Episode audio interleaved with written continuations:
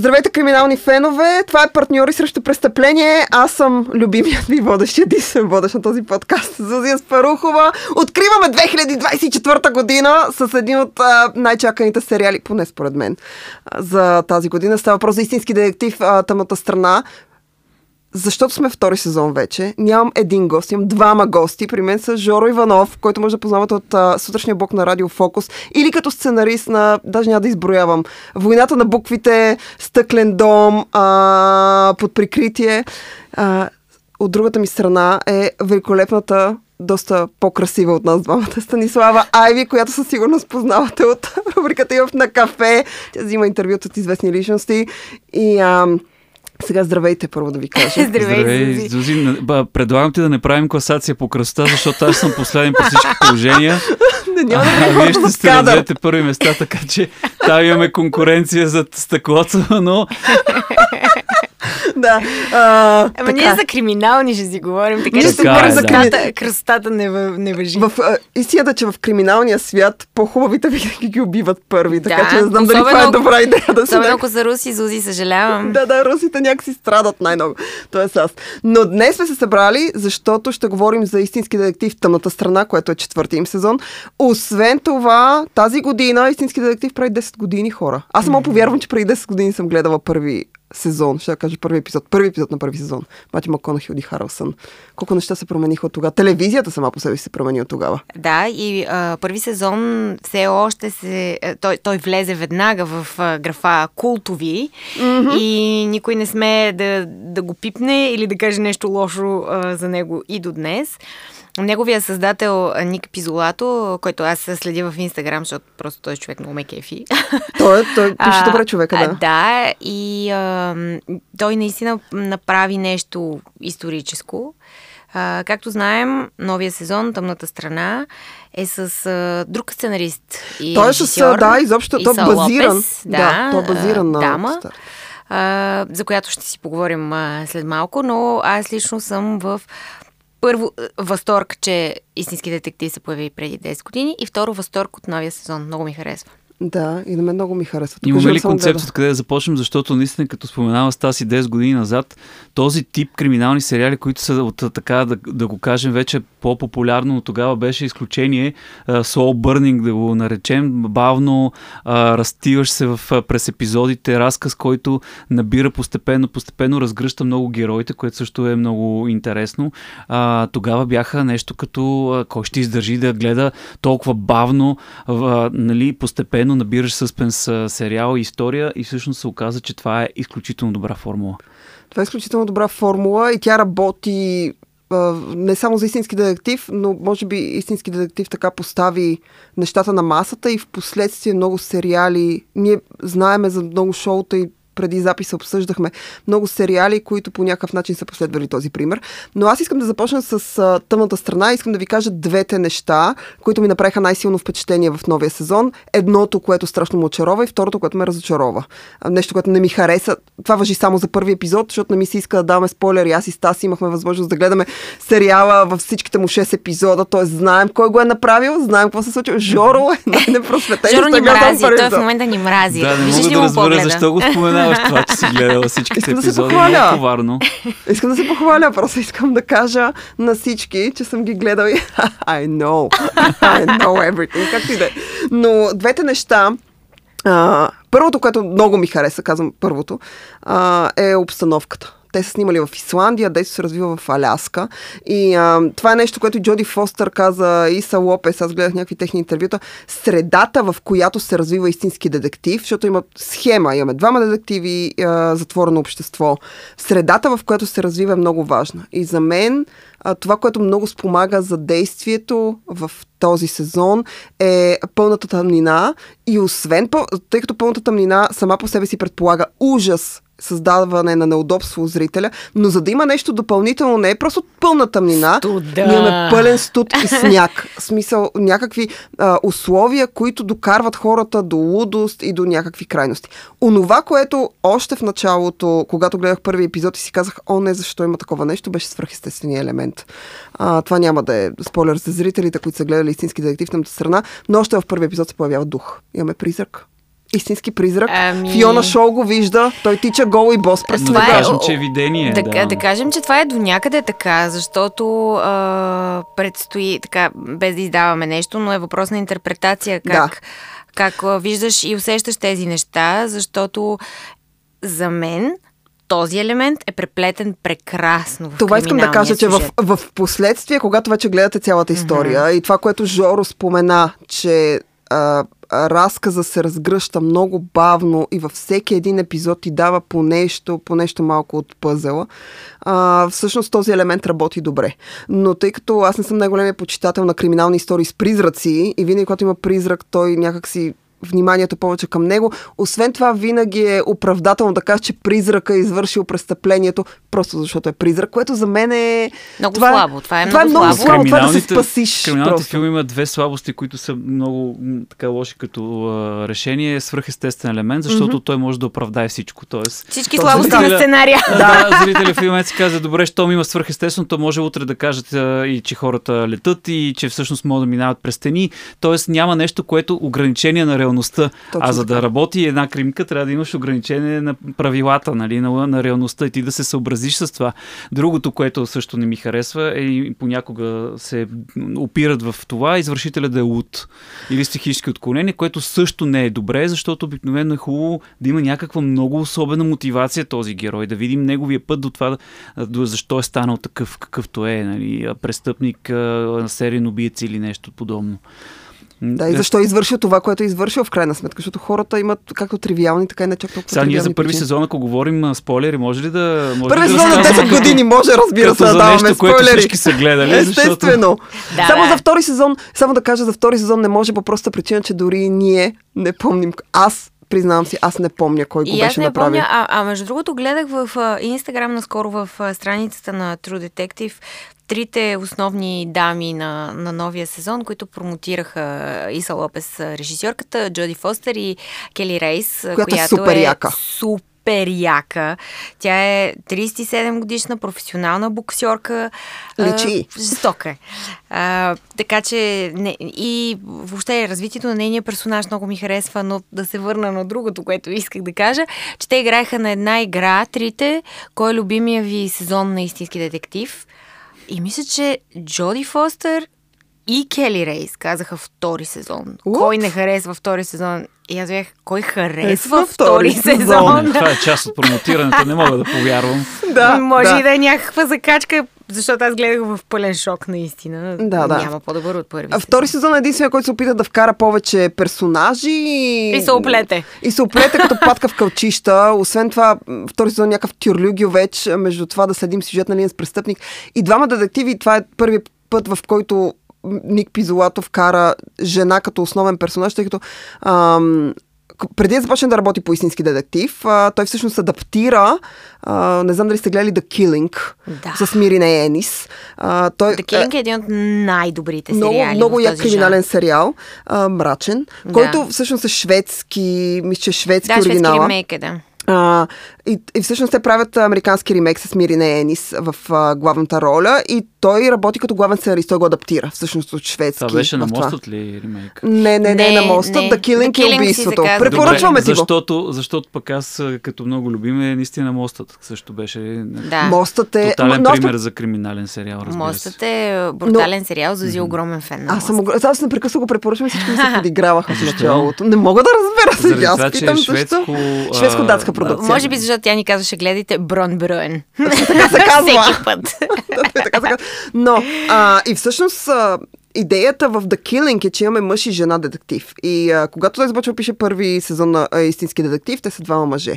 И в последствие решава да вкара схемата от The Killing във втори сезон на Истински детектив, но не му се получава. И всъщност в трети сезон с Мархешал Али той се връща към познатата вече формула на двама детективи и няколко времеви линии. Но този път в трети сезон те са малко повечко така от...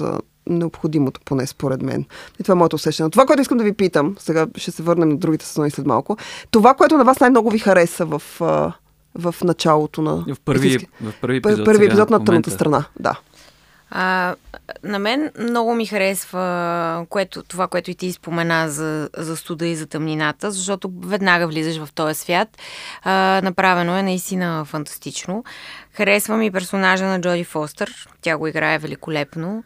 И общо взето и двата главни персонажа са доста силни. При персонажа на Кели Рейс ти отнема малко повече време, може би, да започнеш да я харесваш. Mm-hmm. Обаче няма шанс да не започнеш да я харесваш. А пък на Джоди Фостър някакси прощаваш всичко. Те влизат в... Има една такава формула за това ченге, детектив или някакъв човек, който е много добър в нещо. Случило му се нещо ужасяващо в живота. Той е станал кофти човек, оттам нататък мрази всички хора, но в същото време е пропаднал ужасно в този живот и б, изключително добър в това, което прави. И те следват някакси тази формула при персонажа на Джоди Фостър. Докато персонажа на Кели Рейс има други демони да бори.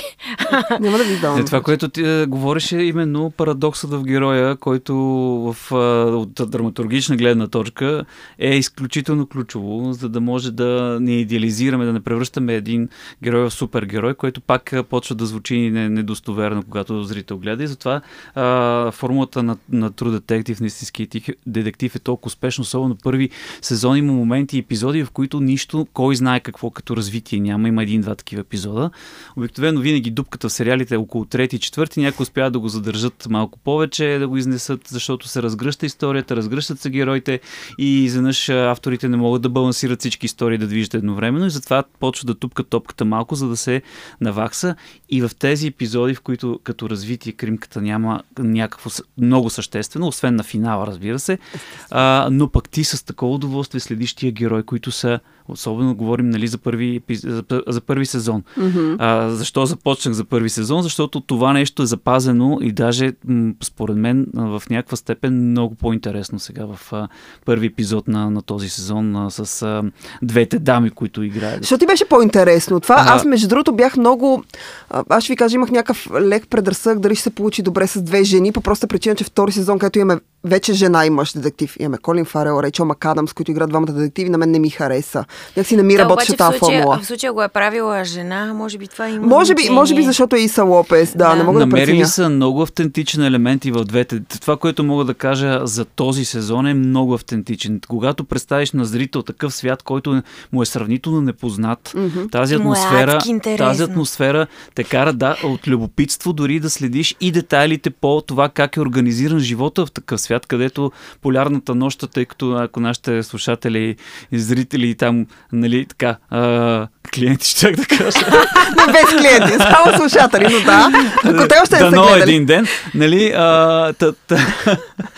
мисълта ми е, че ако нашите слушатели не знаят, развива се в най-северната част на Аляска, доколкото... Да, в най-северната част на Аляска. Където сезонът започва с настъпването на полярната нощ, която продължава месеци и реално цялото действие е нощ, лед и нощ, което mm-hmm. веднага ти задава тона на цялата история. Тоест, това ще бъде какво се случва в тъмното, там където ние не виждаме и какво е замръзнало във времето, което чака да бъде открито. Нали? Тези два елемента, според мен, ще бъдат, вие сте гледали епизодите, ще бъдат разгръщани и използвани до последно. Искам да кажа тук, това е лек спойлер за Жоро, но той виж как, като истински сценарист, как успява да налучка някои от нещата, без дори да го подозира.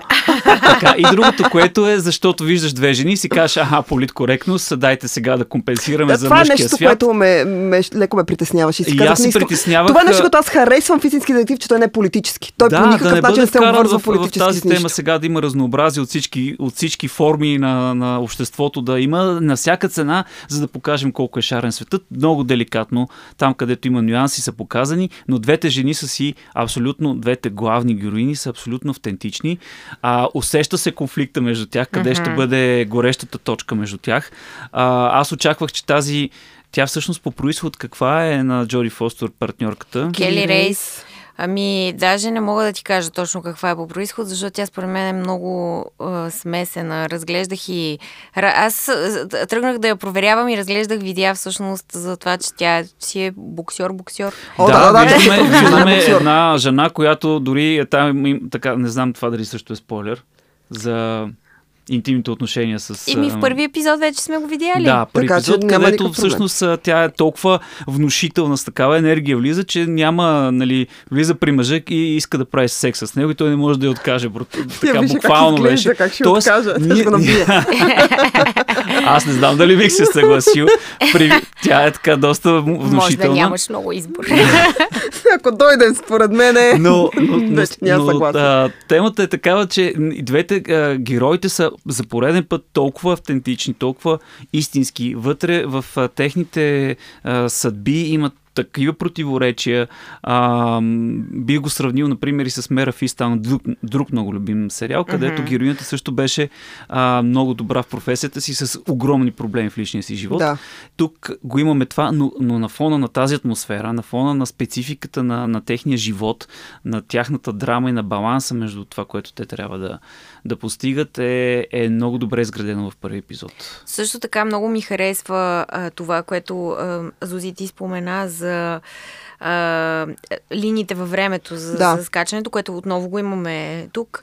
Но то е много по-леко, много по-малко засегнато, отколкото е в трети сезон. Много по-леко сезон. Но много ми харесва как във всеки един момент ти подават толковка, за да можеш да си доизградиш някакво липсващо парче от героя, от която и да е от двете. И много плавно някакси се случва това, че ти в един момент се оказваш много привързан към тези персонажи. Защото вече знаеш всичко за тях и освен това им съчувстваш.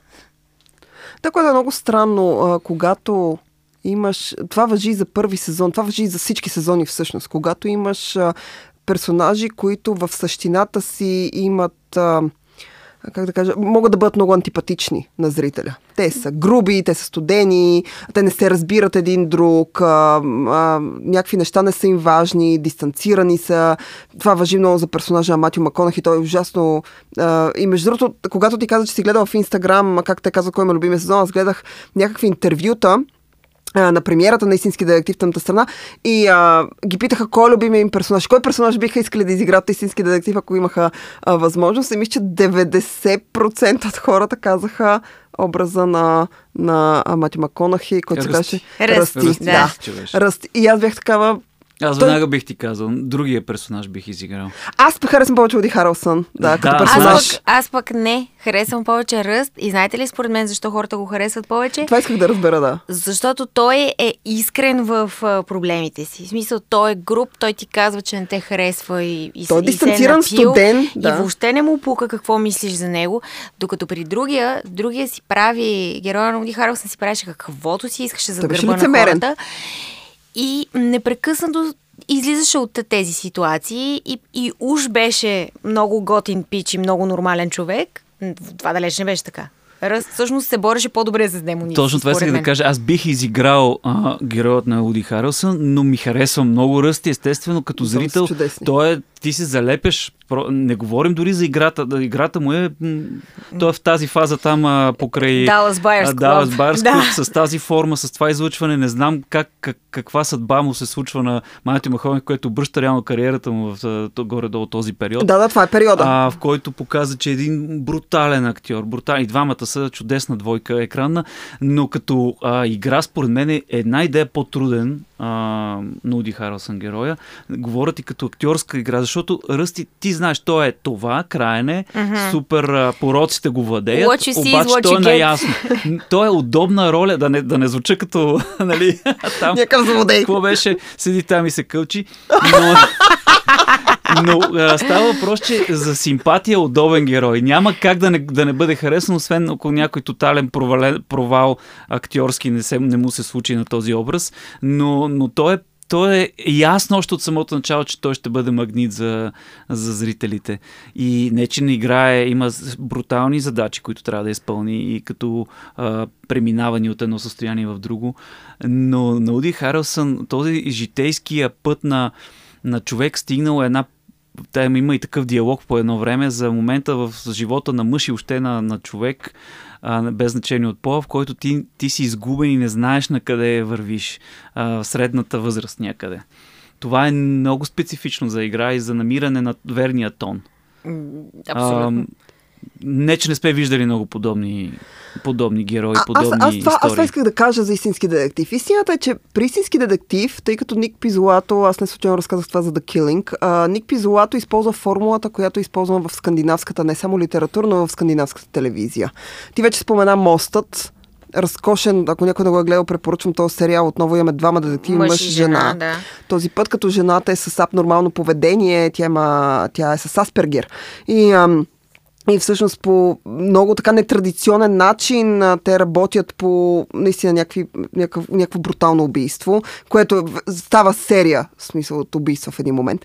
И във всеки сезон, въпреки че те в един момент сменят, Ким Бондния играе в, който познавам от Killing Eve, играе в първите 2 сезона, след което той се отказва самия, иска да се развива повече в щатите, да игра повече на английски. Отказва се от сериала и те го сменят. И аз бях много притеснена тогава, че нещо лошо ще се случи с сериала, но не. Напротив, нивото на драматургия и на криминална мистерия е толкова високо, че няма значение кой слагаш да го играе. Няма никакво значение. Просто той е много добре написан сериал. И всъщност Ник Пизолато, поне според мен е така. И това, което аз виждам в първи сезон на Истински детектив, това, което се вижда в 3-ти сезон, във 2-ри отново казвам, той беше много пришпорен да го работи много набързо. Той излезе почти на следващата година, което значи, че той го работил паралелно. Освен това, те имаха друг проблем там. Загубиха Кари Фукунага, който е режисьор. Кари Фукунага, да, който е режисьор първи сезон. И всъщност имаха доста проблеми покрай това, защото си спомням, че беше нещо скандално. Те го изгониха. Те се караха с него. Разбраха въобще, да, имаше някакви скандали. Те ги бяха пришпорили. Не знам дали помните сега вече, кога нещо излиза, тъй като стриминг платформите са на много високо ниво и ние го гледаме вкъщи, но аз си спомням, когато Истински детектив 2 излизаше, това беше много странно, тъй като и първи и трети сезон излизат през есента, сега сме зима, разбира се, Тъмната страна трябва да излезе през зимата, то е в зима, но втори сезон те избраха да го пуснат лятото. И аз си спомням едно ревю на Hollywood Reporter, мисля, че беше, в което те казаха, че са толкова оттекчени вече от този сезон, че кой го е направил няма абсолютно никакво значение, защото никой не му пука. И това да го пуснат и през лятото, цялото беше пришпорване. И това си личи много в целия сезон. Но когато Ник Пизолато работи и сега Иса Лопес, тъй като Ник Пизолато, Матю Макконъхи и Харлсън са продуценти на този сезон, той взима като основа много от криминалната литература и криминалната телевизия на скандинавците, поне за мен скандинавците и до днес са майстори на стаения ужас, когато говорим за неудобни пространства, брутални убийства и кофти хора, облечени като нормални същества. Да, това е потиснатите бесове на човек. Тази среда потиска много вътрешното ти състояние. Те затова, може би, в този сезон така, най-вероятно през всичките епизоди, както и в предните сезони, ще разгръщат героите, главните герои, за да може да разкриваме повече за тях и какво. Надявам се, още по-сладко ще бъде, ако престъпленията по някакъв начин се пресекат с героите. Тоест, ако това, което следим в някакъв момент има отношение, личната история по някакъв начин се пресичат към това. Винаги също е интересно, защото ти тогава залога става още по-голям и личният мотив на героите става по-голям. Защото е много слабо, една от слабостите на някои криминални сериали е, защо на даденият персонаж му пука, говорим за разследващ, му пука толкова, за да успее да разгадае престъплението. Защото в един момент стигаме до там да рискува живота си, стигаме до там да рискува семейството си, отношенията си. Ама ако няма нещо, което да го движи и да му е важно, нали, увисва цялата история. В първи сезон си спомняме на Ръсти, героя на Матю Макконъхи. Той беше преживял такава лична драма, свързана с дете, и цялата история се движеше около насилие към дете. Сега ще видим в този сезон, нали, какво точно може да е конкуренция между двете, може да е някакво отношение към... Няма да издаваме, има със сигурност хубави неща, които чисто драматургично на мен адски много ми харесаха и не са такива че трябва да има твист на всяка цена, което, нали, винаги е дразнещо, а по-скоро идват съвсем органично в историята. И друг плюс, който искам да добавя, са поддържащи персонажи. Има много яки поддържащи персонажи, започвайки с младия детектив, който аз много харесвам, и баща му, който още повече харесвам. Джо Холкс го играе, който е разкошен. Аз много харесвам в Winter's Bone, не знам как го бяха превели. Той беше номиниран за доста. Да. В Winter's Bone е супер, там играе някакъв white trash и тук играе нещо на ръба между white trash и добър така, човек. Така да му отива. Още повече вярваш в такава история, когато виж, героите не са някакви напудрени, тук ще излезе от кастинг агенцията и с и крещящо белите зъби и така, само че са им направили малко така, дреснали са ги малко, за да изглеждат по-вехти. Това е нещо, между другото, което искам да кажа, че българските сериали още не го умеят. Те някакси не искат да представят грозни хора или някакви не добре скроени хора. Аз тук, тъй като говорихме преди записа за Дяволското гърло, който е единственият български криминален сериал. И това си говорихме с Жоро преди Стасия дойде. Този жанр, да. Нали, да кажем, под прикритие. Той пак има криминален елемент, но той е по друг начин структурен. Криминално, да. Нали, не е случай, който се разплита през всичките епизоди. Да, но понякога сюжетните, как да кажа, за да изградиш добра мистерия, тя трябва да изглежда като пъзел. За да може нещо да изглежда като пъзел, то не трябва да е съшито с бели конци. Когато ти лъжеш зрителя, това винаги... То веднага става ясно. Първо, че веднага става... Дори да не веднага, след някакво време става ясно и зрителя от тук на след вече не ти вярва. Да, това като в лъжливото овчарче, когато си казала една лъжа е последвана от много лъжи. И това е нещо, което аз харесвам в Истински детектив. Сега няма да казвам тук за финала, ние с тази си го знаем на четвърти сезон, но искам да го повтаряте, ужасно. Хвалби са това, хвалби. Ето, по темата с клиентите, наистина може в един момент да надават сега хората около теб, които те познават. Надавайте, да ни кажем. Нали знаеш, един от любимите вицове на баща ми е, че защо са били развели двама души, защото тя обичала да чете криминални романи, а той ги четял и пише, късал и последните страници да разбере кой убиец и ги пише след това на всяка страница и тя се развела с него. Защото няма нищо по-гадно да знаеш убиеца в криминална история. Хората, които разказват финалите, са лоши хора, но това, което искам да кажа, че тук в 6 епизода те по много добре конструиран начин разгръщат цялата история. Няма нищо излишно. Всичко, което виждате във всеки епизод е улика за това, което ще се случи накрая.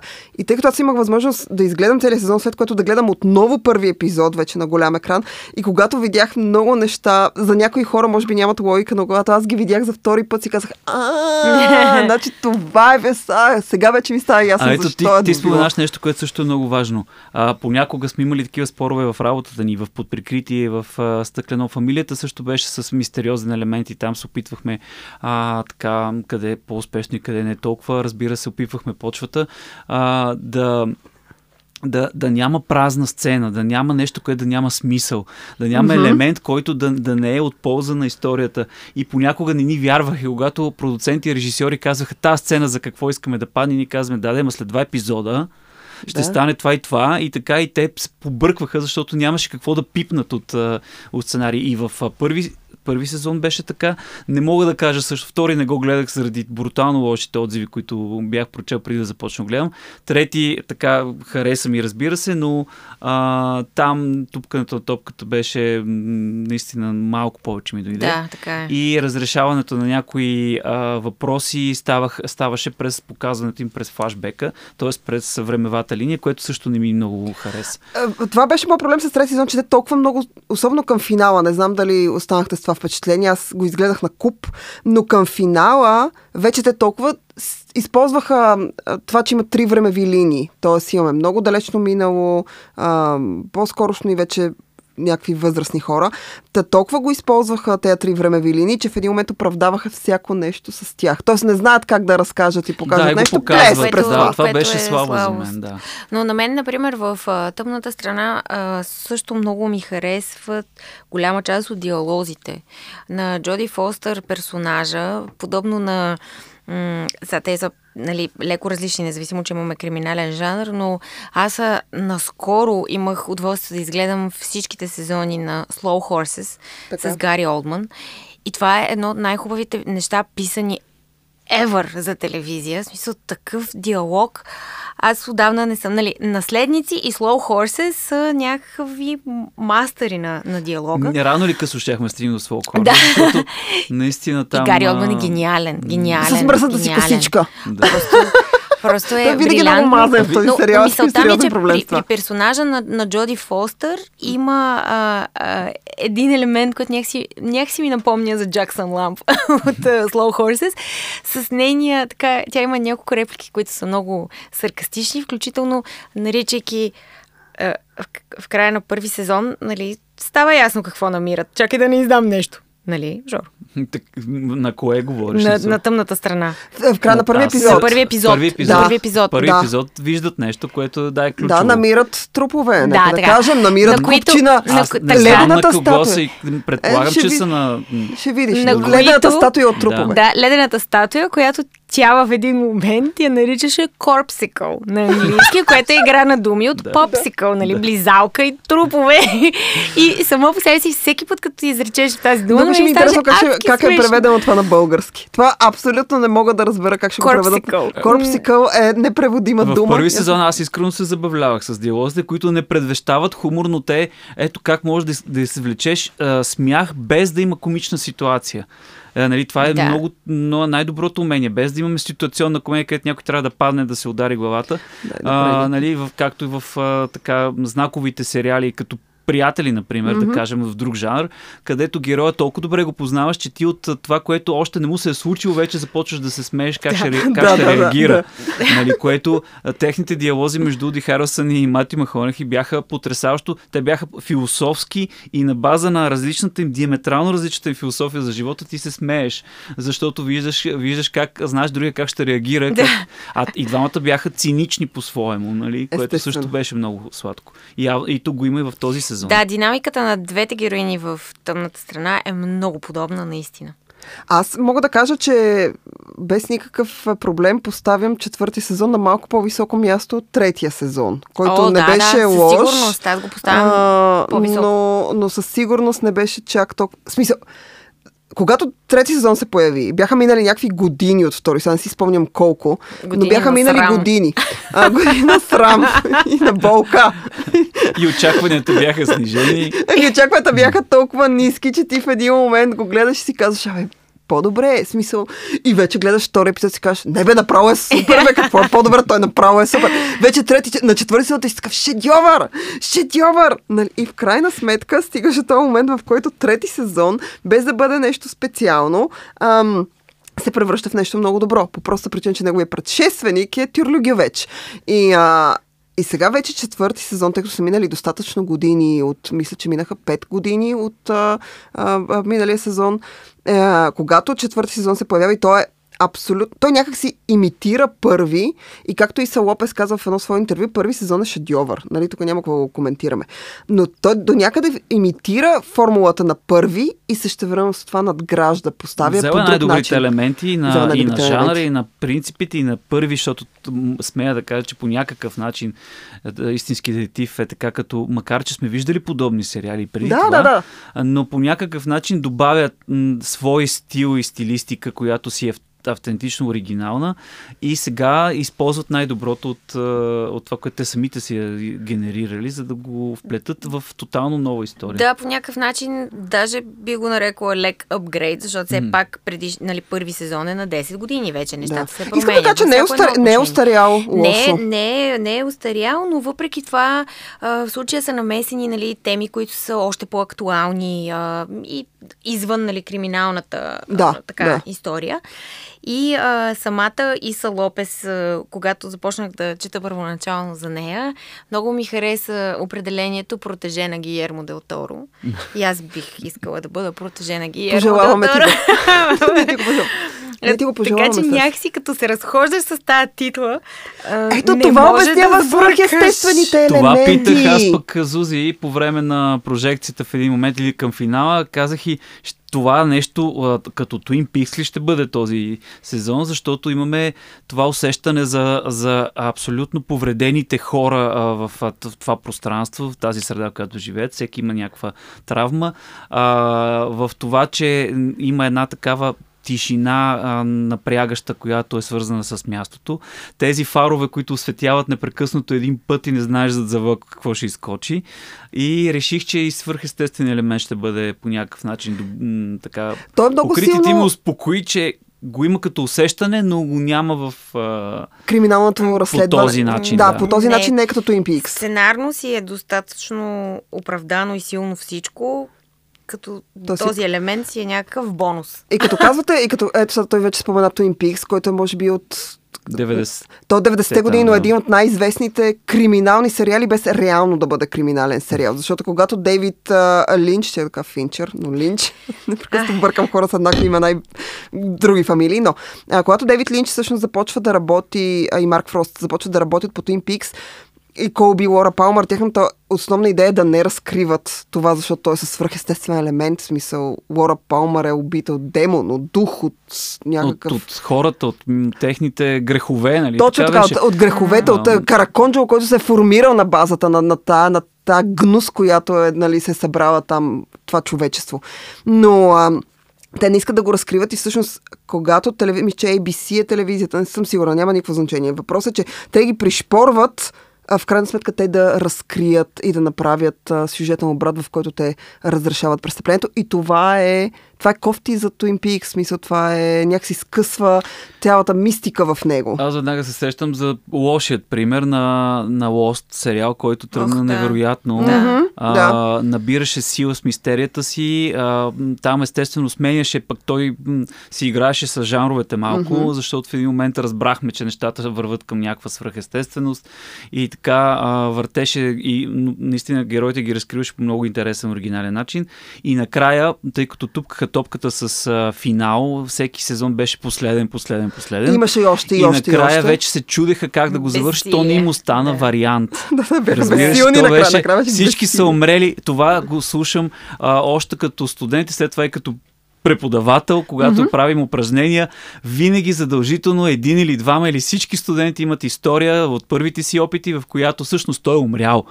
Да. И това, което... Единствената история, в която той е умрял и хората, и ти не знаеш до последно, и това е използвано добре, е само 6-то. Да, няма друга такава. И сиянието. В смисъл, няма никаква друга история с духове, която да работи по-добре от тези две. Те вече са измислени и те са измислени отдавна. Но от по-скорошните сериали, този, който много се доближава до усещането на Lost и който започна също фантастично и започва да губи вече така скорост, е From. Който на мен страшно много ми хареса. Той са свръхестествени елементи. Защо аз гледах първи сезон, много ми хареса, но там така го спрях. Свръхестествен елемент за група от хора, които попадат в едно градче и не могат да излязат. Не могат да си тръгнат от него. И като бонус на цялото това нещо, нощно време се появяват едни същества. Но ти свръхестественото го имаш заложено от самото начало. Ти знаеш, че това ще бъде историята и е направено страхотно. Първи сезон е чудесен. Първи сезон е топ. Втори сезон почва да става малко Lost положението. Започват да го... Вижте сега, Lost загубиха инерция някъде на трети, четвърти, не си спомням вече. Правилото обикновено, ако по принцип, ако не е заложена историята така добре развита, че да издържи поне два сезона силно, да залога и завръзката да издържи повече от един първи сезон, правилото обикновено е към трети винаги увисват сериалите. Това е, ако са с свързана сюжетна линия. Да. Просто защото ти изчерпваш наличните си герои, изчерпваш и миналото, техните конфликти и вече трябва да почнеш да привнасяш. В момента на привнасяне обикновено е външен, т.е. той не зависи от тях. И това винаги не ти е приятно, не ти е толкова интересно. Знаеш ли кой е моя сериал, за който смятам, че в момента, в който това правило започва да важи и те веднага променят нещата и рязко се връща на същото ниво, Отчаяни съпруги. В Отчаяни съпруги имаш непрекъснато обрати, които държат. Аз също си мислех, че този сериал е криминален, държа да кажа, защото имахме умрял човек. Той бая умрели хора в Отчаяни съпруги. Не е само един. Но въпросът е, че там в момента, в който мислиш, че губиш вече и знаеш всичко за основните персонажи, и те връщат обратно. Много... Успява да го дигнат. Да, аз искам да ви питам за... тъй като си го говорихме това в началото, аз трябва да ви попитам за вашите криминални разочарования, т.е. криминална телевизия, сериал, който ви е разочаровал дълбоко. В смисъл, имали сте високи очаквания, гледали сте и накрая Моя специална Менталиста. Аз това разказвах и на Жоро. Менталиста разказва за... Саймън Бейкър го играе. Разказва историята на човек, който има такива хора, които много добре четат езика на тялото, мимиките, жестовете, успяват да лъжат, че четат мисли и да познават ходовете на някаква история. Един такъв човек, неговото семейство е убито от сериен убиец, който се нарича Червения Джон, Ред Джон. Той става консултант към полиса, за да хване Ред Джон. В продължение на 6 сезона те следят въпросния Ред Джон, докато накрая това беше най-тривиалният финал, най-голямото разочарование на разкриване на убиец. Аз бях толкова съсипана. Може би това са ги канцелирали и е трябвало бързо да направят финал. Доколкото, когато четох Бруно Хелър, който е създателят на сериала, той разказваше, че всъщност са ги пришпорили подобно на Twin Peaks, а затова ми е един от любимите примери. Са ги пришпорили Twin Peaks, както при Twin Peaks, да разкрият кой убиец, защото публиката. Това бяха 6 сезона при Twin Peaks, 2. Да са пришпорили и Истински детектив за първи сезон, защото там имаше един елемент, в който набираше. За мен, тъй като сега си го така рефрешнах, докато чаках този последния сезон и за пореден път усетих желание тази история не просто да продължи, защото много ми харесва, а да има възмездието да е по-голямо и обяснението да е повече от това, че има един луд човек, който е с някаква форма на кръвосмешение, който са го бъгнали изначално и той всъщност... ходи, извършва ритуални убийства.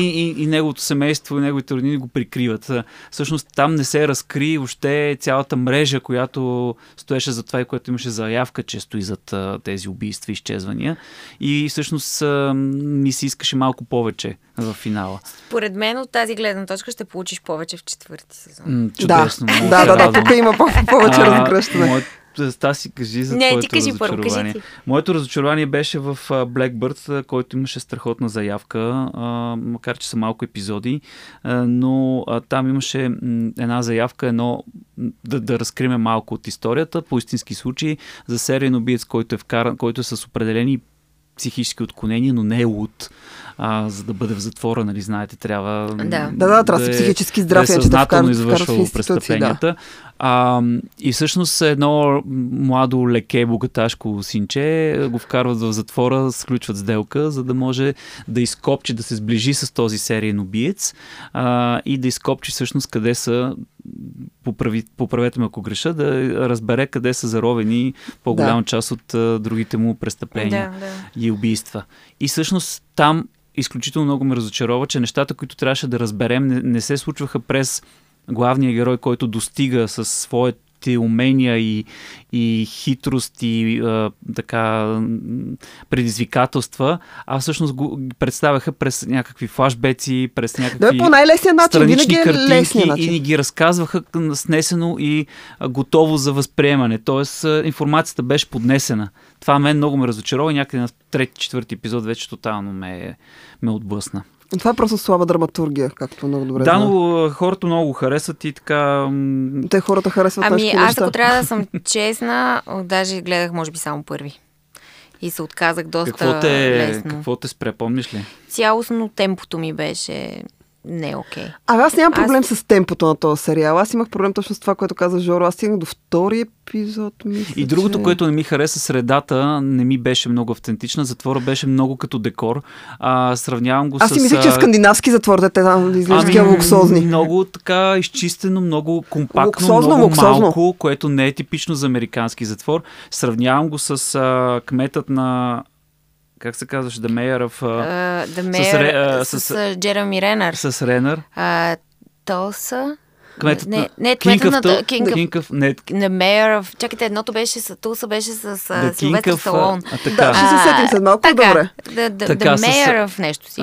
Така, там имаше светът, един град, който има много затвори и затворите бяха брутално показани. Имаше брутални сцени вътре. Неща, които са от есенцията на затворническия живот, които ние не знаем и не виждаме и звучаха много автентично. Дали не беше на Тейлор Шеридан? Мисля, че е на Тейлор Шеридан. Да.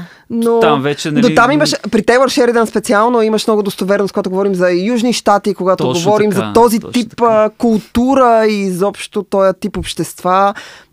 Много достоверно. И Blackbird всъщност не ми допринесе с нищо, нито героя, освен на брилянтната игра на момент на Пол Хасър.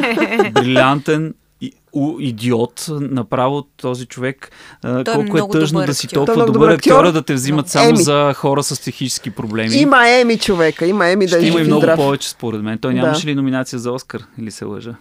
Май така и не можа да... За филма, за филма на Клинт Истуд ли? Да. Така, това е моето разочарование. Роля. Аз ще кажа, че по принцип гледам, нали, адски много сериали от всякакъв вид, както става жанр. Ясно.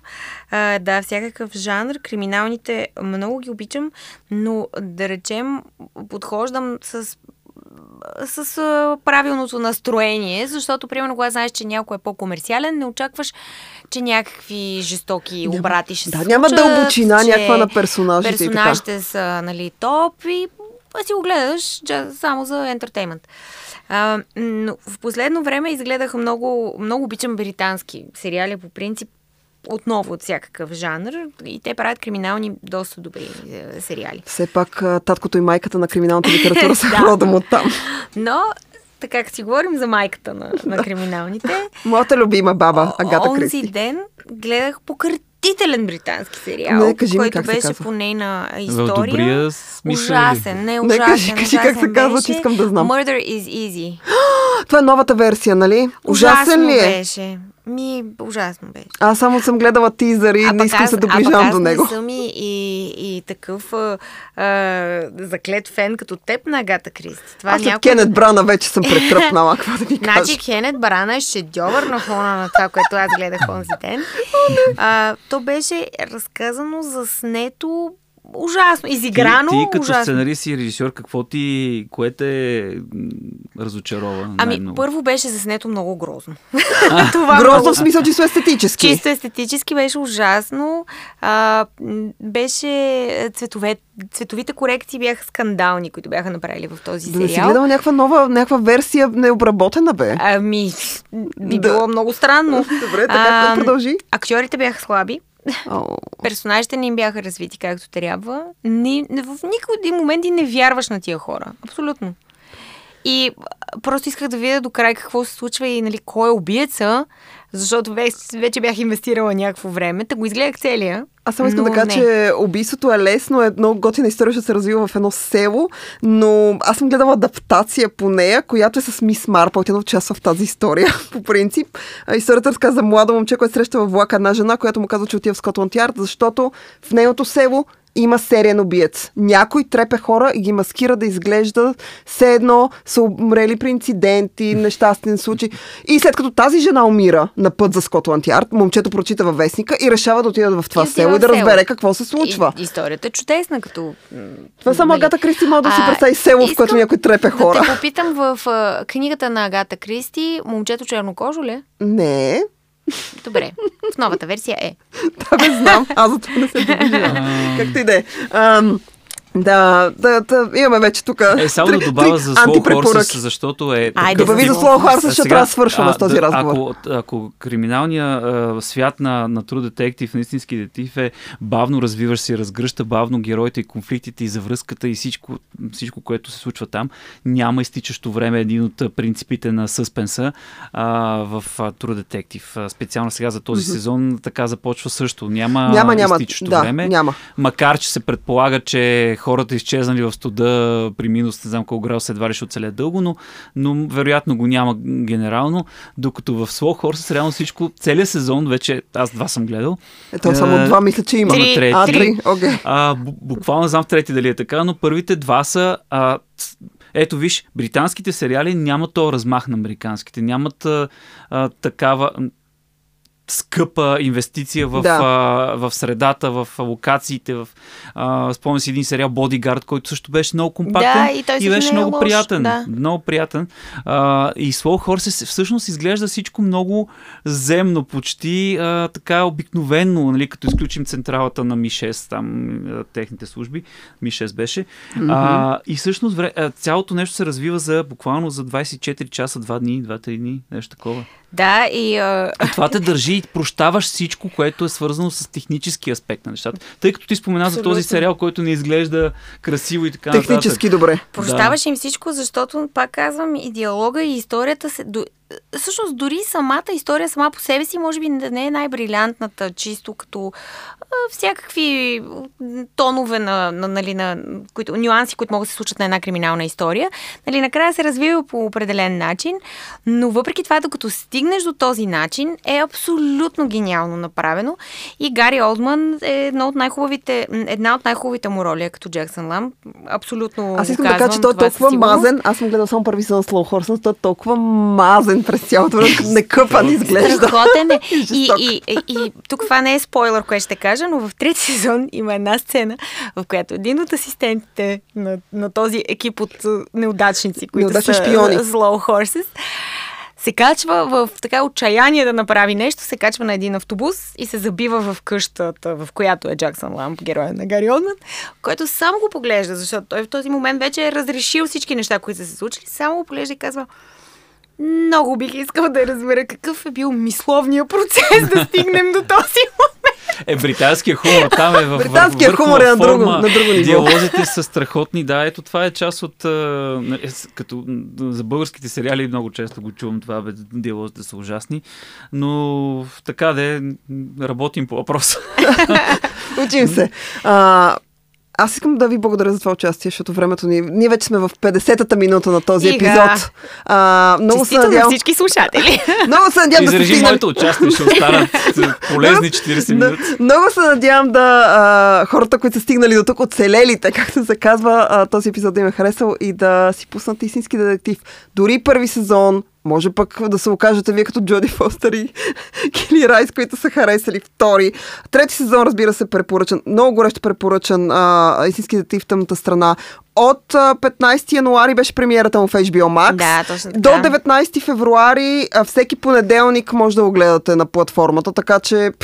Каквото, и да ви държи в напрежение. Ще ви държи в напрежение, може да си го изтръшкате на куп. Аз обичам да гледам нещата на куп, обаче този толкова бавно се развива, че всъщност ще ви е много удобно да си го гледате седмица за седмица. Няма, ако го видят първи епизод, няма да имат нерви да чакат всички епизоди. Ето, да излезнат. Ето ти...